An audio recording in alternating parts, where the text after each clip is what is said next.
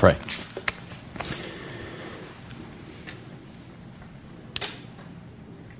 Father, we acknowledge that uh, you have the words of eternal life. And that as your Son, our Savior, prayed, Father, sanctify them in the truth, for your word is truth. And that is our prayer. Lord, as you gave instruction by inspiration of the Holy Spirit from the Apostle Paul to Timothy, a preacher, that is to preach the word, to be ready in season and out of season, to reprove, rebuke, and exhort with complete patience and teaching with the warning that there is a time coming when people will not endure sound teaching but have itching ears and will accumulate for themselves teachers to suit their own passions. They will turn away from listening to the truth and give themselves to myths. Lord, protect us from such heresy. Guard our hearts and minds, Lord, that we would love the whole counsel of your word. May we receive it with joy. And I ask, Holy Spirit, that you'd empower me to proclaim it, that I'll be moved out of the way, that the truth of Christ would be proclaimed, to see the reality of what it is for those in Christ to have died in him, to have been buried in him, raised in him to new life, and dwelt by your Spirit. Help us to understand. We pray in Christ's name. Amen. To all who are visiting with us this morning, we want to welcome you. I see some new faces. We're delighted to have you with us. And I speak on behalf of everybody here, by the way. Everyone who calls this home.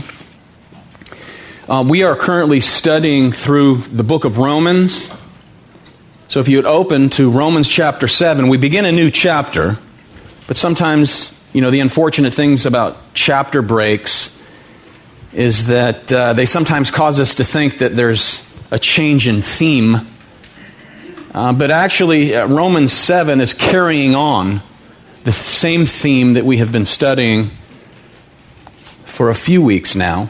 I'll explain that as we get into it.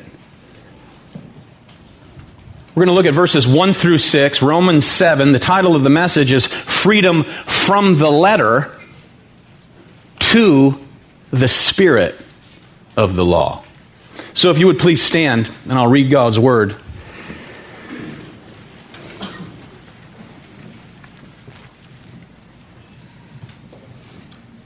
I want to begin back in verse 22, chapter 6. But now that you have been freed, set free from sin, and have become slaves of God, the fruit you get leads to sanctification and its end, eternal life. For the wages of sin is death, but the free gift of God is eternal life in Christ Jesus our Lord. Or do you not know, brothers, for I am speaking to those who know the law. That the law is binding on a person only as long as he lives. For a married woman is bound by the law to her husband while he lives. But her, if her husband dies, she's released from the law of marriage. Accordingly, she will be called an adulteress if she lives with another man while her husband is alive. But if her husband dies, she's free from that law and if she marries another man, she's not an adulteress. Likewise, my brothers, likewise, my brothers and sisters, you also have died to the law through the body of Christ, so that you may belong to another. To him who's been raised from the dead, in order that we may bear fruit for God. For while we were living in the flesh, our sinful passions aroused by the law were at work in our members to bear fruit for death.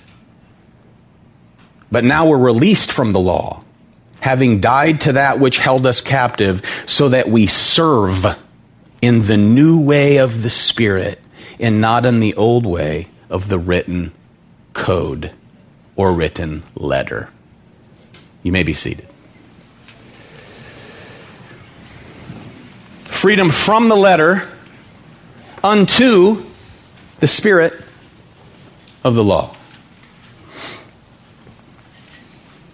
Now, in Romans 6, Paul makes clear that God's superabounding grace, okay, that is, that those that are saved cannot out sin God's grace. Did you know that, Christian?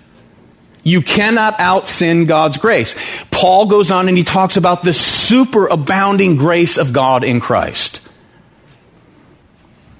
But such superabounding grace leads to holiness, not lawlessness.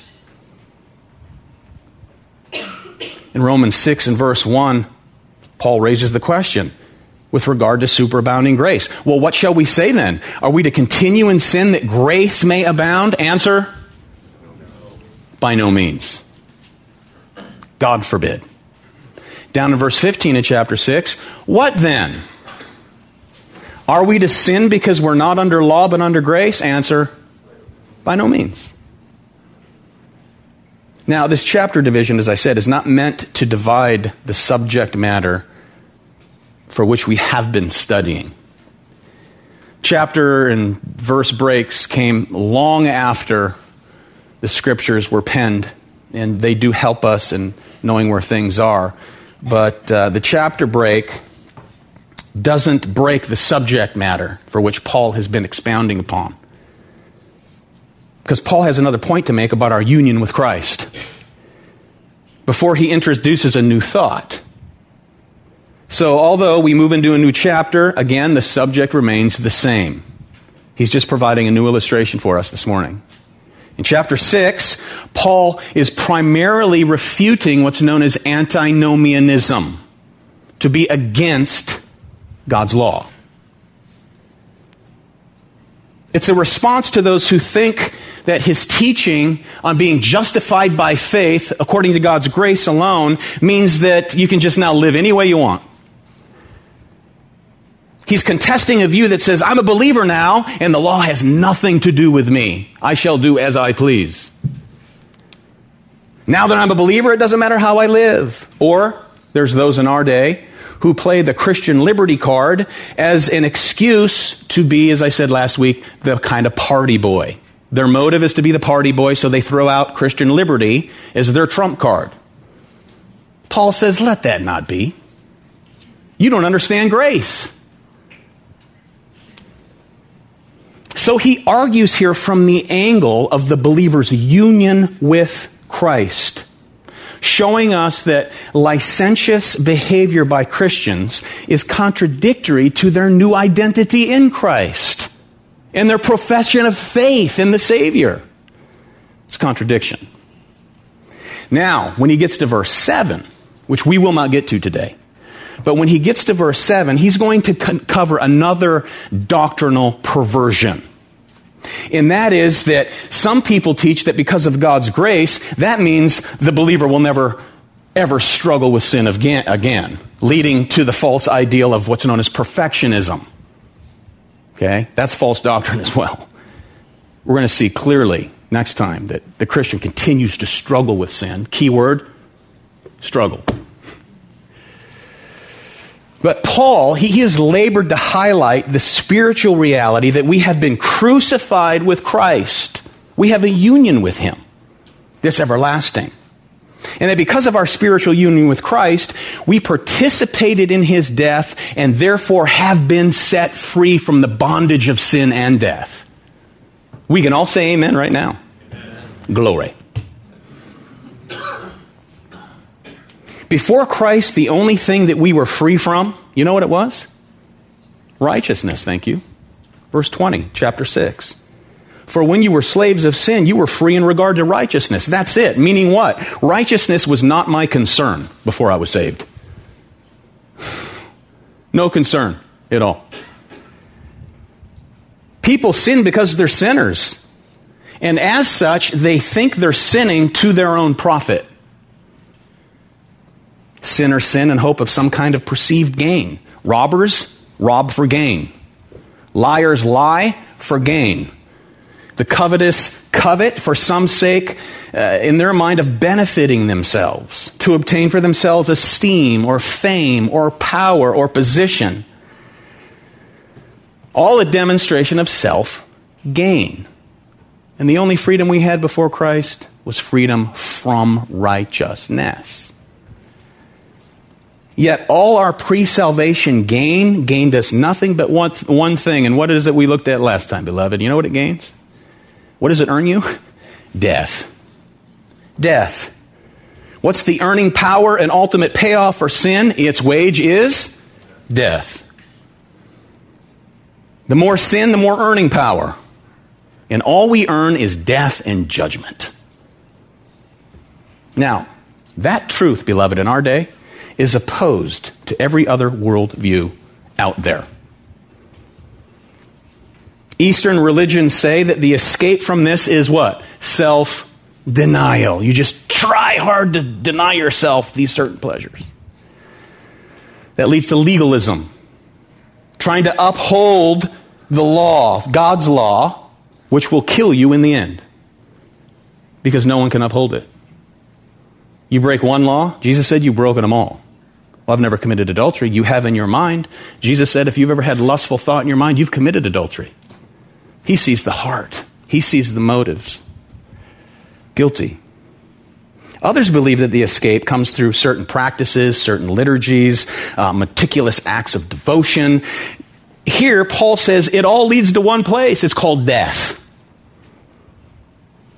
And he goes on to explain that there's only one way out of it verses 22 and 23 of Romans 6. The wages of sin is death, verse 22. But now that you've been set free from sin and have become slaves of who, beloved? Remember that word doulos? Means slaves of God. Oftentimes, when you read the word servant in the New Testament, it's typically translating the word doulos, which simply means slave. We are now slaves of God, no longer slaves of sin because we died in Christ. We've been raised in Christ. We're new creatures in Christ. We have the Holy Spirit within us. Love of Christ, verse 5, chapter 5, Romans, has been shed abroad in our hearts by the Holy Spirit given to us. Set free. No condemnation for those who are in Christ Jesus. Freed. We're recipients of grace. And as recipients of grace, they receive the fruit of this freedom, which is sanctification, and in the end, eternal life. You're granted eternal life the moment you're saved, never to lose it. You cannot lose your salvation. Anyone who's truly saved are given what's known as, granted what's known as eternal. How long is eternal life? Forever. So, our new aim as redeemed children of God, according to His grace, is to be conformed into the image of Christ. Its end, its outcome, life everlasting. Verse 23 the wage of sin is death, but the free gift of God is eternal life in Christ Jesus our Lord. Notice Paul's double contrast sin leads to death, grace leads to life. Sin is something that is earned, salvation is a gift that is freely given. Salvation is free. Sin is earned. With wages, you reap what you sow death. With the free gift, you receive life everlasting in Christ. So now, Paul continues his one or the other reasoning. Okay? He's going to continue this one or the other reasoning.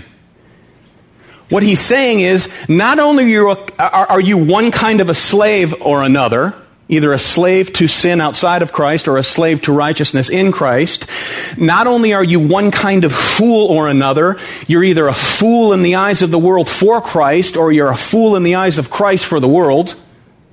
He continues this thought. Very Pauline. And he illustrates here that everybody is one kind of a bride or another. Everybody belongs to one kind of husband or another. Yes, men, bear with me. After all, in Christ, we are the bride of Christ. Amen? Notice this great illustration. It's going to take some explaining, so you got to really stay with me.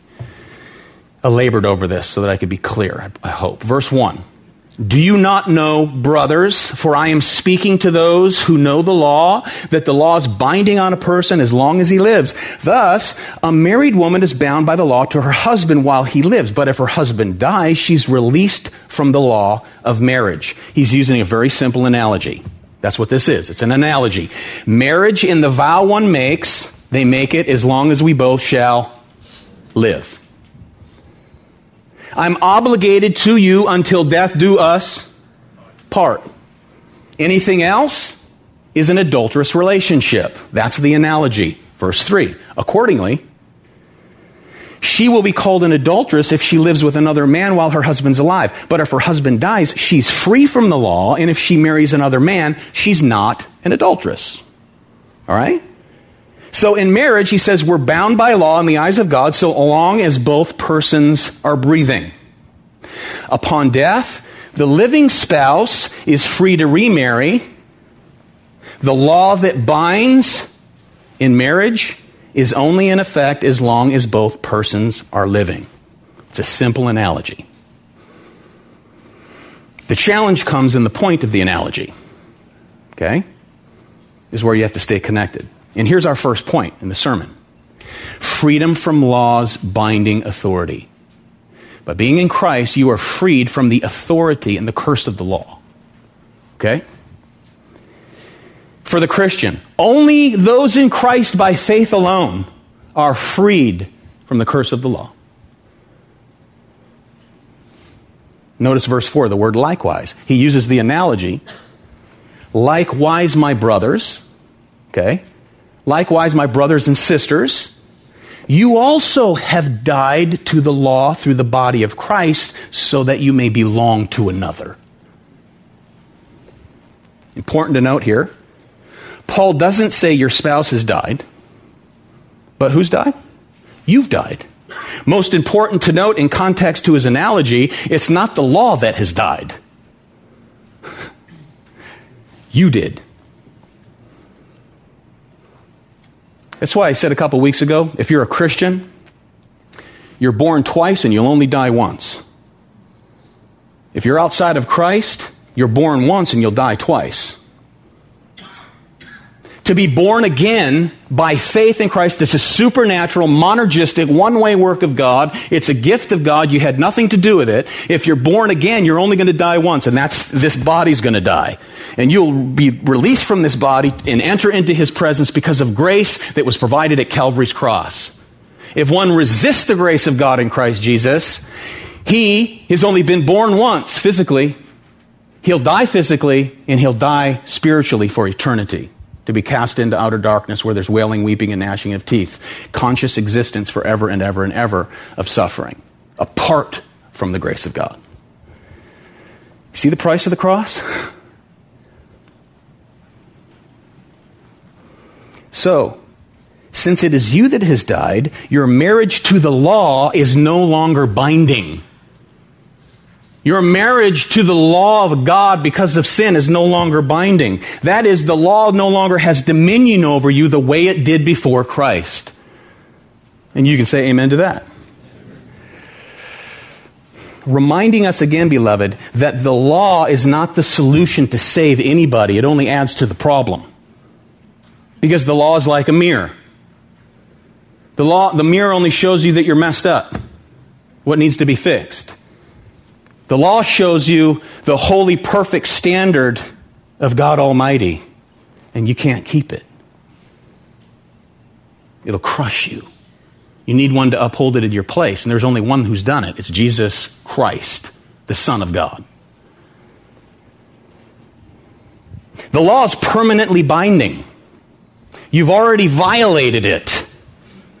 And if you're under its authority, it will be until death do you part. Now, in the mind of any Jew, you got to think about this. The Jewish Christians in the Church of Rome, they knew God's law. And God's law was one of the central pillars to God's people and for God's people. So, Paul has said some shocking things about the law thus far. If you've been paying attention, just look at chapter 3 and verse 20. By the works of the law, no human being will be justified in the sight in God's sight since through the law comes the knowledge of sin. Chapter 4 and verse 15. The law brings wrath. But where there is no law, there's no transgression. Chapter 5, verse 20. The law came in to increase the trespass, but where sin increased, grace abounded all the more. Chapter 6, verse 15, no longer under the law. The believer is no longer under the law, but under grace. And then he kind of pauses after that verse, chapter 6, verse 15. And then he says basically, now let me tell you what I don't mean by that glorious statement.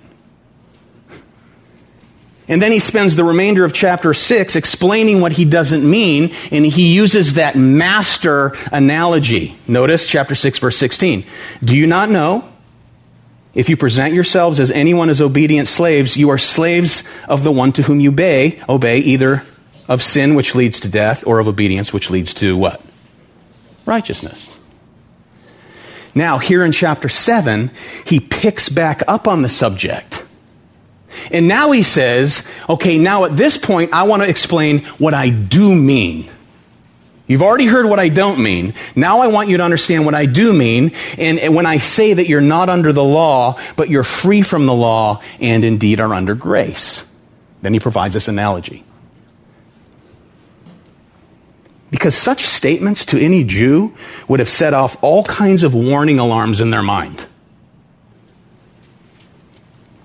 They want an explanation. We know what God gave us at Mount Sinai. You need to explain yourself, Paul. What does it mean that we're freed from the law? If the law has been fulfilled in Christ, what's the Christian's relationship to the law now? How are we to relate to God in terms of law? How are we to relate to God in terms of grace? And he goes on to explain. Now, with regard, beloved, to how one handles the law of God, there are potential dangers. Number one is the danger of legalism. Those who depend upon obedience to the law for their right standing with God. If we just try a little harder to uphold the law, God will accept me. That will lead to legalism.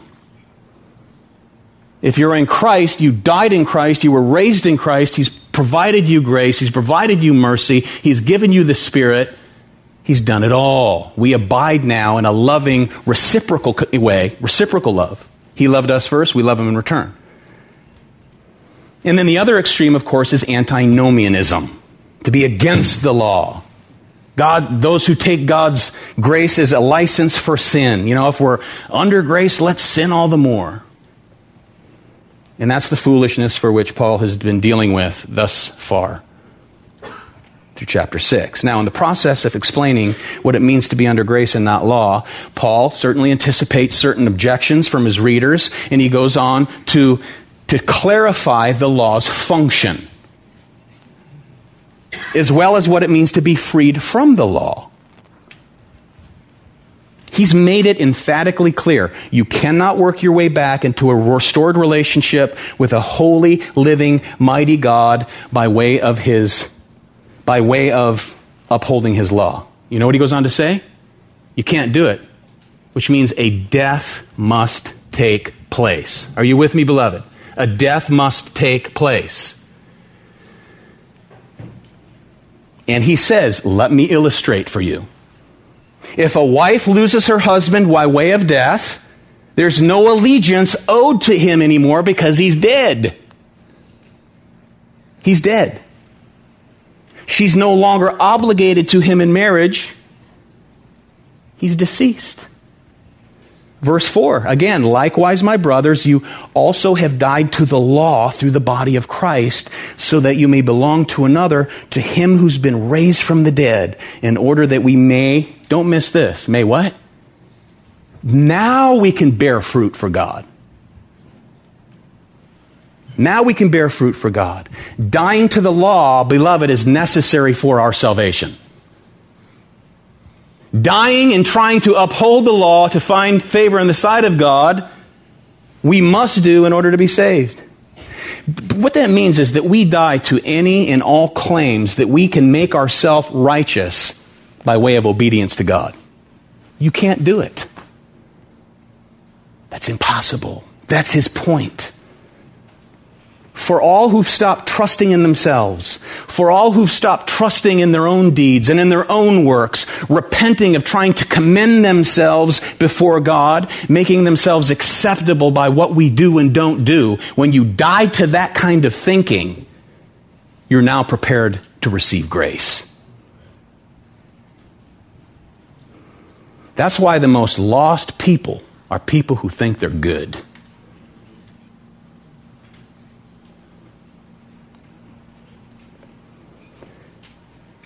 I ask people who think they're good when you stand before God, and you will, when He asks you, Why should I let you into my heaven? What are you going to say to Him? What's the inevitable answer? Well, I'm a decent person. I try my best. You're under the law. And you have to uphold it perfectly if you're going to get in. And there's only one who's done it. It's Christ. And unless you place your faith and trust in Christ, who upheld the law and then appeased the wrath of God because he's just at the same time, you ain't getting in. That's why the gospel is an offense. That's why Jesus Christ is a stumbling stone of offense. That's why people are offended at the gospel. Because you do nothing to play part in being saved. See why it's an offense, beloved? A sinner must seek his forgiveness and throw themselves at the mercy of God. That attacks and assaults pride. For all who believe by faith, the scripture says, were buried with him into death and thus have died to the law, raised in Christ. Resurrection power. Meaning, quite simply, your old husband, the law, is dead. So you're released from that law that bound you to Him. That's freedom. But now, after such a death, we've been joined to another.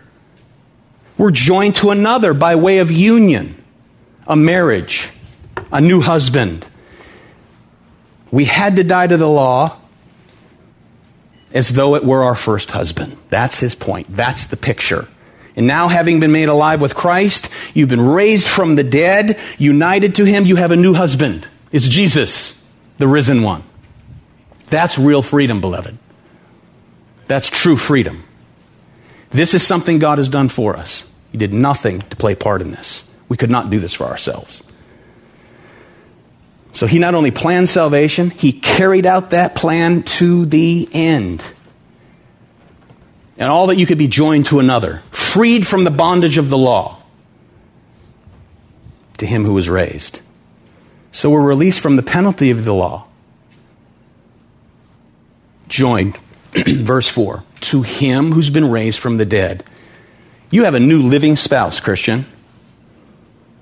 A new living husband. The church, we are the bride of Christ, a people who were once married to the law which is to say that we were bound by sin, and the mirror of the law revealed that sin, and our impotence to do anything about it. Therefore, sin is now dead to us, like a first spouse who passed away. So we're no longer obligated to them. You're no longer obligated to try to work your way in. The obligation is now to Christ who was raised and lived forever. So Paul's illustration is brilliant. It's brilliant. If you don't see brilliance here, then you miss the point. This is amazing. The old marriage to sin was, was intimate, but it was hateful. It was like a bad marriage, man. Like a bad husband that used to beat you. That's what this was. Now that marriage is dissolved. Not by divorce, but by way of death. Imagine a miserable, a miserable marriage. Where the marriage vows have become this despised burden. But the law, you see, in the eyes of God, weld together this bond by way of vow. You're bound forever until death do you part. But then the husband dies, making void the woman's status. Now she's released. She's no longer obligated. She's free. Married to another. And once you're married to another, now new allegiance is due. Your allegiance is due to Jesus. You owe him allegiance. I owe him allegiance. For what? In response to all that he's done for me. This is not to earn anything. This is because everything's been earned already by him. We get this? Now, there's a slight difficulty here between Paul's illustration in verses 2 and 3 and the likewise reality of verse 4, if you perhaps have caught this.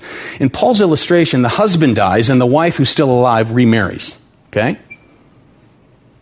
But the likewise of verse 4, the likewise reality which Paul is il- illustrating is that the believer is like the wife who actually dies. Okay? And then, as a resurrected wife, marries a resurrected husband, the Lord Jesus Christ. That's the reality of Christian regeneration. You were born twice, physically, then you were born again by the Spirit. Jesus said to Nicodemus, a Pharisee, Lest a man be born again from above, he cannot see the kingdom. Can't understand it, let alone receive it. So, the reality of the bride of Christ is that she's joined to her resurrected bridegroom. It's the church. Saved by way of grace. The one who forever lives to make intercession for those that are his by way of marriage. So, Paul here is driving home the truth that the law's power and the law's claim ends at death. We died in Christ. His claim is on you now, not the law's claim, his claim. You get that? His claim is on you. So, therefore, our allegiance is owed to him. It's reciprocal love. We love him because he first, again, loved us. So, just as everyone is one kind of slave or another, so too everyone is one kind of bride or another. One is either married to the law, which brings forth death, or is married to the risen Lord Jesus Christ, who provides life everlasting, the one who came and died and raised up again. Now, do we still sin, Christian? You better say yes. we'll get you next week with the false doctrine of perfectionism. Yes, we still sin, but no longer does sin have claim on us. No longer does it dominate us or rule us as it once did. We've been set free. Because we are now united to Christ in an everlasting union, it's not necessary that we sin. All attempts before were sinful. Any attempt to find favor in the sight of God was sinful, but that's what's called self righteousness. But now, with all of our faith and trust in Christ and all that He's accomplished, it changes the tone of our heart because the heart's been changed. New life. All because of the strength and power of our new husband, the Lord Jesus Christ. Being dead to sin, alive to Christ, doesn't mean we no longer sin or stumble, but it does mean that sin is no longer our Lord our master, husband. Verse 4 You also have died to the law through the body of Christ so that you may belong to another. Now, very important, the body of Christ here. Notice that in verse 4. Look at it. The body of Christ does not mean the church, but that God did this through the body of Jesus. That is his physical body. He was fully God, he was fully man. That he died, and because he chose you before the foundation of the earth, he's transformed you, you died with him in his body. He bore the full penalty of our sin on the cross. His body bore that penalty. He was our substitute. And in him we were made to die to the law through the body of Jesus. You see the intimacy and the power of this union, beloved? Paul's moved from talking about justification by faith to the union that it provides, a oneness that we have in Christ. The only way the law could be fulfilled was through the perfect, holy obedience of Jesus Christ. Because not one of us is capable of keeping it. This, beloved, is what's referred to as the active and passive obedience of Jesus. Jesus came down and actively did everything that the law of God required, righteously fulfilling every aspect of the Father's expectation. Active obedience, leading to passive obedience. That is, he passively or submissively, as the perfect Son of God, surrendered himself to the cross in innocence. Isn't that beautiful? To the suffering wrath of the Father. Remember the garden? Father, if it's possible that this cup may pass, what was the cup that he asked to pass? The cup of God's unmitigated wrath. That would be poured out upon Jesus, the sinless one, as though he committed every one of your sins, every one of our sins. An innocent substitute. That's what it required for sinners like you and me to be saved the active and passive obedience of Christ. What's the goal? To save us and transform us, grant us everlasting life. What about the here and now? Notice the goal. This leads to our next point liberty in Christ, right? Freedom from law's binding authority leads to liberty. You want to talk about true liberty? It's liberty in Jesus to do this bear fruit for, for who? Let's not, let's not, let's not miss this. To bear fruit for God. That's why people throw that Christian liberty card out there. Because they want to be the Hollywood hotshot poser. It's a bunch of nonsense. Notice the vivid contrast to the shameful fruit of the first marriage. Our old husband, the shameful fruit of that relationship, Verse 5 For while we were living in the flesh, our sinful passions aroused by the law were at work in our members to bear fruit for what? Death. Back in chapter 6, verse 21. But what fruit were you getting at the time from the things of which you are now ashamed? The end of those things? Death. Before Christ came to you with salvation, you were living under the law, but you couldn't obey it. It's impossible. All the law did was arouse your innate sinful passions. All the law does is stir up what's already in us. It's called rebellion. Right? Why are there, there so many handprints and fingerprints on glass where a sign is posted that says, don't touch the glass? Because we're rebels, that's why. Take the sign down and you'll have clean glass.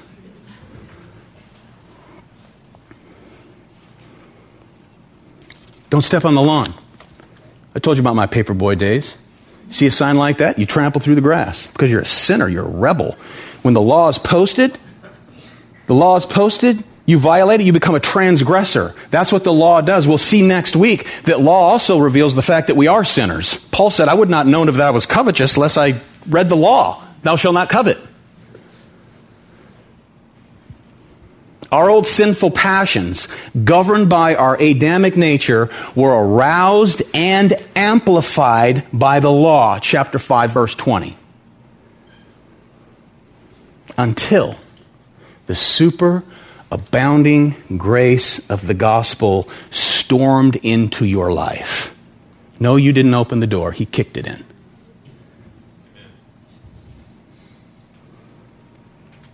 Justification by grace through faith doesn't lead to more sin so that grace may abound. Just the opposite is true. This is Paul's point. Because you were raised, you were you died, you were raised to new life that loves righteousness, that loves holiness. Where freedom, true freedom, is expressed in obedience, not disobedience. Not licentiousness, you now have the ability to keep God's word. And verse 4 bear fruit unto God. So, as a result of this new marriage, the law is no longer daunting. God's no law for the believer is no longer intimidating. It's no longer scary, right? Because you're released from it. You're no longer married to the law. You're married to Jesus, the one who upheld the law. Old things have passed away. Notice verse 6. But now you're released from the law, having died to that which held us captive, so that we serve not under the old written code, not under the old written letter, it might be translated, but what? In the new life of the Spirit. Old things have passed away, beloved. That is, our flesh under the law has passed away. The new has come spiritual life, the Spirit within you. So it's not the law that's been put to death, but the sinner that's been put to death in Christ, who is now a disciple of the Master, a wife of the husband, the new husband. That old man, he's dead. A spirit indwelt bride of the groom, slave of the master, the Lord Jesus Christ. Isn't that beautiful? This guy, what a master theologian. Masterful analogy. Paul tells us here that Christ's death and your death in him brought you into a new freedom, whereby you were freed from the condemnation of the law until death do you part. And the only thing that will die is this flesh that you're in. I was talking to a guy on Thursday night study. He just lost his brother in a drowning accident. I think he said a couple years ago. We were talking together because my brother just died a couple months ago. And he said, You know, I said, Who found the body? He said, Me, my brother, and my dad. Days after, ledged under a rock. He goes, My dad is a strong believer, and he used it as an illustration to say, See, boys, that's not your brother. That's just a shell. Born twice, you die once. This isn't you. The Spirit of God is in you, here in this body. Christ came in a bodily form fully man, yet fully God, upheld the law, laid down his life. He was crushed in order to release the crushing condemnation of the law over you. And if you're outside of Christ this morning, you're under the law. And you'll be judged according to it. Come to Christ, and you can be saved. So the law you had with the relationship you had to the law before, it's entirely changed, believer. Now, instead of seeking some kind of outward conformity to the letter of the law, that is external rules, conduct. You know, you ever notice in the church we don't have lists of things you sh- should and shouldn't do as a Christian? Did you ever notice that? You ever grow up where a church is, you know, dancing is a sin, or playing cards or whatever, a list of nonsense. The believer indwelt by the Spirit actually fulfills the Spirit of God's law. Romans 8, verse 4. So that the righteous requirement of the law might be fulfilled in us who walk not according to the flesh, but according to the Spirit. You have the Spirit. You're indwelt by the Spirit. You're filled with the Spirit. So the Christian life doesn't consist of conformity to a, a, a list of rules and regulations. Amen. But it's the very life of the risen Lord Jesus Christ wrought within us by the Holy Spirit. That's the gift. So, what the written law, beloved, was, was unable to accomplish, the Spirit is able to do by writing the law of God on our hearts, providing us the power and the desire to obey the King, therefore bearing fruit for God. Isn't it beautiful?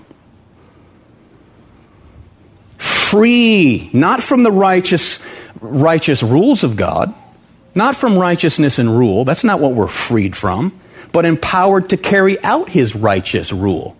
Freed from it. It's not the standard that saves us, Christ is.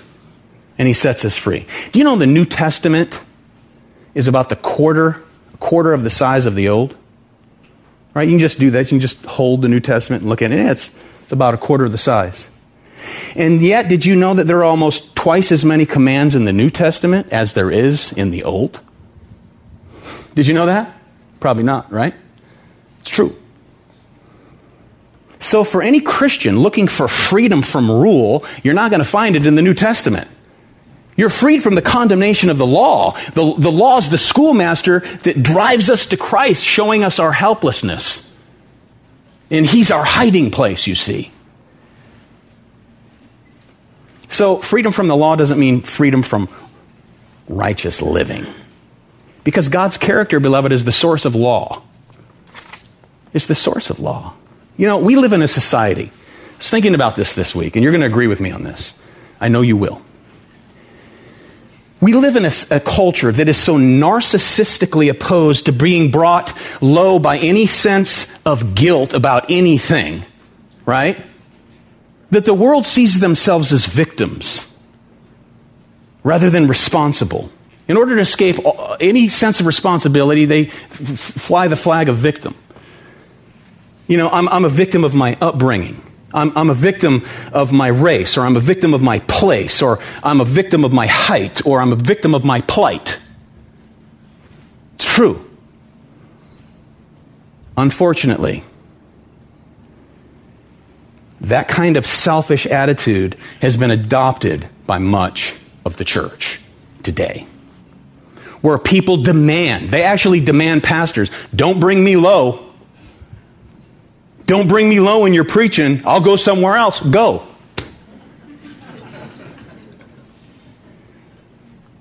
Don't bring me low about hearing about righteousness or bearing fruit for God. That sounds like legalism. It's about as far from legalism as you can possibly get if you understand this. Come on, somebody. They gripe, saying, preaching on righteousness only stirs up feeling, unnecessary feelings of guilt within me. Well, then run to the cross. Look up. If you're brought low, look up. You know what you see? Calvary, baby. Calvary. The one who came and paid the price. They claim, you know, preaching righteousness is preaching law. I'm free from the law. You don't know what freedom is, if that's your attitude. All it reveals is that they, they hold a very shallow view as to the depth of sinfulness from which we have been delivered and the height of the one in whom we are now married and in union with. For how long? Forever. That's grace. That's grace. To be free from the law is to be free from the penalty of the law, not from its holiness, not from its righteousness, not from its spirituality, not from its goodness, not from its morality, but from its penalty set free to abide in Christ. Coming into a new marriage with a new husband through the cleansing blood of the Lord Jesus Christ changes your relationship and your attitude towards the law, towards the imperatives of Scripture. See, if you've been freed from trying to make yourself acceptable to God by self effort to the law, through surrender by way of repentance and faith and trust in Jesus Christ alone for your salvation, suddenly the law is not burdensome. It's sweet. It's a light to your path. It guides you. Walking in new life, spiritual life verse 6 is an expression of love to the husband in whom we are now joined. We've been brought out from the law, beloved, gifted the blessing of covenantal grace by way of God the Holy Spirit, and it creates a different view of the law altogether. May we always maintain a right motivation for obedience. Amen? It's a mo- motivation because of what He's done. I could never do this. That's grace. He did it for me. 1 John 2 3. Did you listen to the words that Mark read this morning? 1 John 2 3 So, as we maintain this right motivation in living in this marital union with Christ, loving Him who first loved us, we come to know Him more intimately. 1 John 2 3. By this we know. Do you get that? By this we know that we have come to know Him if we keep His commandments, not to earn salvation, but because of. We're unable to serve God from the heart by way of the newness of the Spirit, bearing fruit that pleases God. Do you want to please God? I want to please Him. Therefore, I'm not going to throw out some card that Christian liberty, man. The more I sin, the more He's glorified. That's ridiculous. Come on, you don't understand grace. Paul's destroying this view. by means of salvation, we can serve the Lord of the law because we're not under the law. The law is a reflection of Him, beloved. Holy, pure, righteous, and right and just. Enabling us to see our helplessness, constantly looking to what? The cross. That's the table, beloved. The table that we're going about, about to come to this morning together is the visible expression of the gospel. The crushed body, the broken body, the shed blood of the Lamb of God. We now demonstrate allegiance to Him. Christ is our husband, and we can do so by way of the power of the Spirit, not the letter of the law. Freed from the law leads to holiness, not lawlessness. And I close with this Romans 1:16. I am not ashamed of the gospel, for it's the power of God for salvation to everyone who believes. To the Jew first and also the Greek, for in it the righteousness of God is revealed from faith for faith. As it is written, the righteous shall live by what? Faith in all that he did, has done, and is doing. John Newton wrote these words, one of his hymns. Let us love and sing and wonder. Let us praise the Savior's name. He has hushed the law's loud thunder, right, on Mount Sinai. There's no covering at Sinai. He has quenched Mount Sinai's flame. He's washed us with His blood. He's brought us nigh to God. That's union. That's marriage. Christ crucified, raised, ascended, ruling, reigning, sending the Spirit who dwells in you. And by faith we come to the table. And the table is only for those whose faith and trust is in Jesus. If you're not a believer this morning, dear friends, we're glad you're with us. But do not partake of the table if you're not a Christian. Parents, please teach your children. Once they're baptized and make a public profession of faith, then they can partake. We come to the table, we recognize, we realize, we remember God's the one who's faithful. And He'll not let you go. He's forever faithful to his people. The work he begins, he will complete. So if you haven't humbly come to Christ by way of repentant faith, and this is not an inward reality, again, do not partake. To all who love the Lord, to all who've been humbled by his word, this table again, it shows us Christ. Look to him by faith. So, as a believer, you can come to the table with broken repentance and confidence at the same time.